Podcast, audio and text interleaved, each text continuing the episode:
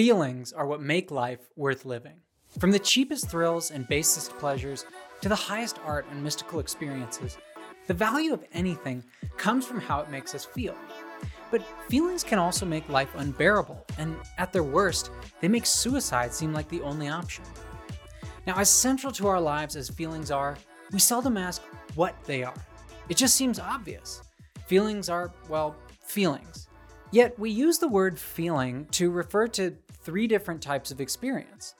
First, you feel the outside of your body, the warmth of a coffee mug on your hands, the icy lashing of a snowstorm on exposed skin, the pressure of your fingertips as you type on a keyboard. These types of feeling are called tactile, which comes from the Latin tangere, which provides the root for a related term, tangible. Secondly, we use feeling to refer to the sensations emanating from within our bodies. We feel the dull pain of an empty stomach, the strain of a calf muscle on a steep hike, the dry burn of lungs struggling to pump enough oxygen into a body biking uphill. We also feel the unmistakable pleasure of an orgasm, the pleasant satiation of a well prepared meal, and the irresistible warmth of a crackling fireplace on a cold winter's day. Thirdly, we use feeling to refer to emotions. We feel angry, joyous, depressed, content, disgusted, compassionate, fearful, loving. Compared to the first two usages, these emotional feelings seem rather cerebral. I mean, the warmth of a coffee mug is concrete. The relatively high temperature of the liquid is transferred from the mug, then flows into your fingertips, at which point the sensory receptors in your fingers sense the higher temperature send a message to your brain, and you perceive warmth. And so too with interoceptive sensations. They have a definite physical cause, such as a distended stomach or fatigued muscle.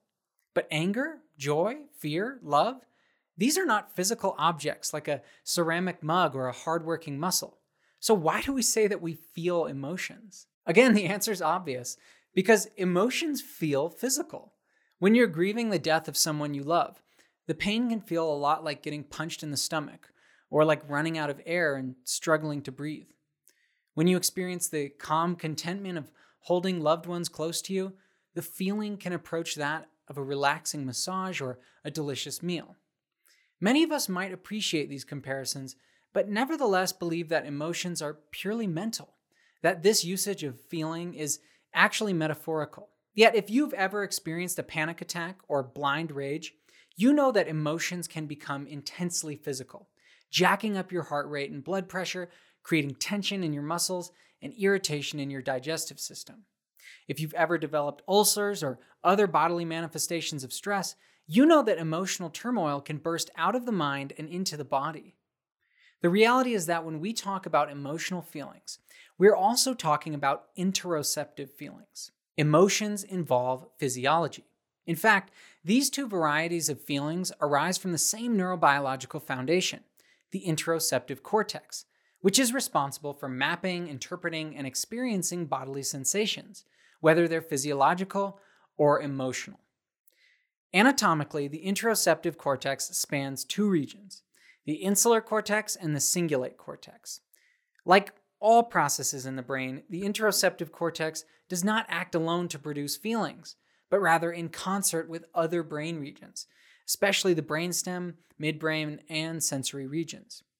The interoceptive cortex integrates signals coming from these brain structures about the state of the body, the goals of the organism, and the context in which it's all playing out. The insular cortex, or insula for short, is especially important when we're talking about the experience of an emotional feeling.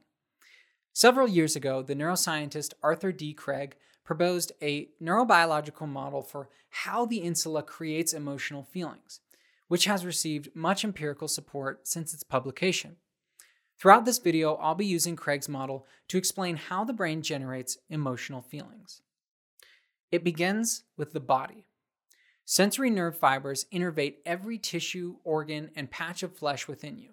Each fiber sends signals back to the brain about how things are going in that tiny local area that concerns it. Does this cell need oxygen? Does that one need glucose? Does this blood vessel need to be constricted? Each nerve fiber is constantly sensing the answer to those kinds of questions and updating the brain about what needs to be done. In other words, these particular nerves are concerned with maintaining and optimizing the conditions needed to keep the whole system running, a process that biologists call homeostasis. The sensory fibers don't send this important information about the homeostatic state of the body to just any brain region. Instead, they transmit it up through the spinal cord, into the brainstem, and then finally into specific nuclei of the hypothalamus. The hypothalamus keeps these signals organized according to where they were generated in the body, thereby creating a homeostatic map of the internal territory of the body. Neuroscientists refer to this as a somatotopic map because it preserves the organization according to the layout of the body, or soma. Now, in the hypothalamus, it's not clear whether we can yet consciously experience the internal sensations of our body, though some scientists believe we can. Now, all scientists agree that the conscious experience certainly occurs by the time we get to the next step, that is, the insular cortex. Once the homeostatic map is transmitted to the insular cortex, it's combined with information about the tactile sensations on the outside of the body, the body's position in space, and what's happening in the immediate outside environment. Now, in addition to that sensory information, the homeostatic interoceptive information is integrated with signals coming from regions involved in motivation, desire, and pleasure, which include the dopamine rich regions like the ventral striatum and orbital frontal cortex as well as physiological arousal, and that includes regions like the amygdala and hypothalamus, which are both crucial for the fight or flight response. Now, finally, this complex mixture is integrated with information coming from the medial prefrontal cortex about the self and the social situation, and from the lateral prefrontal cortex about goals and plans for the future. So, feelings coming from the body become emotional once they're integrated with all these other signals. But the reverse may also be true. Bodily feelings may be generated by the insula, not in response to actual homeostatic changes, but to emotionally relevant thoughts and perceptions. For example, say the thought of an impending deadline generates a tense feeling in your stomach, and you experience this combination as anxiety. But what about the other side of emotion, the motivational side? That is, imagine feeling angry or sad. It's not just that there's a distinct feeling combined with a unique mixture of thoughts. And grief, for example, is not just a painful pit in your stomach tied to the thought that someone you love is gone forever. There's also a motivational component to it. You want to make the pain go away, perhaps by going through the classical stages of grief.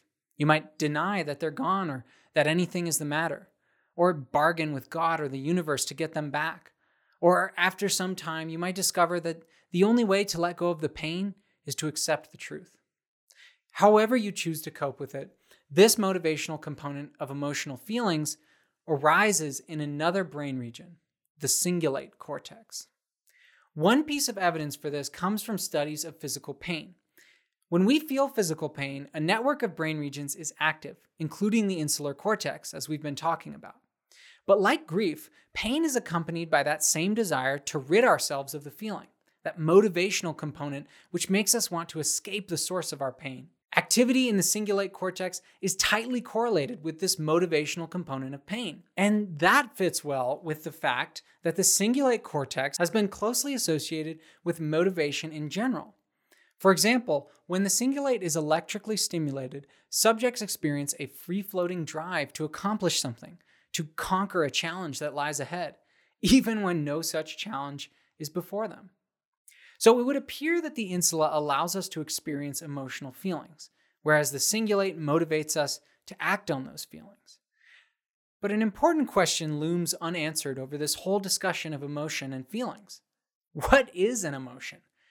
Now, there's an incredible amount of disagreement on that question, which has resulted in several schools of thought in the science of emotions. In episode five of our podcast, The Social Brain, the neuroscientist Taylor Guthrie and I discussed the three most prominent schools of thought. The main difference between them is the degree to which they believe that emotions are genetically hardwired into our brains as opposed to being dependent on cultural norms. Still, all agree that interoception is important for emotions. But many questions remain. Does each emotion have its own characteristic feeling? Or can the same feeling be attached to opposite emotions? Are feelings about controlling our behavior or monitoring our body? Are there specific brain circuits that can make us experience rage, fear, joy, lust, and other emotions? Or are emotions constructed from more basic psychological units, like pleasure, pain, and stress? Well, armed with this understanding of the neural basis of feelings, I'll leave you to investigate those questions for yourself. A great place to start is the episode of The Social Brain I just mentioned, so check it out. Okay, well, that is it for today's episode. This episode was written and produced by me, Andrew Cooper Sansone. Thank you so much for watching. I'll catch you next time.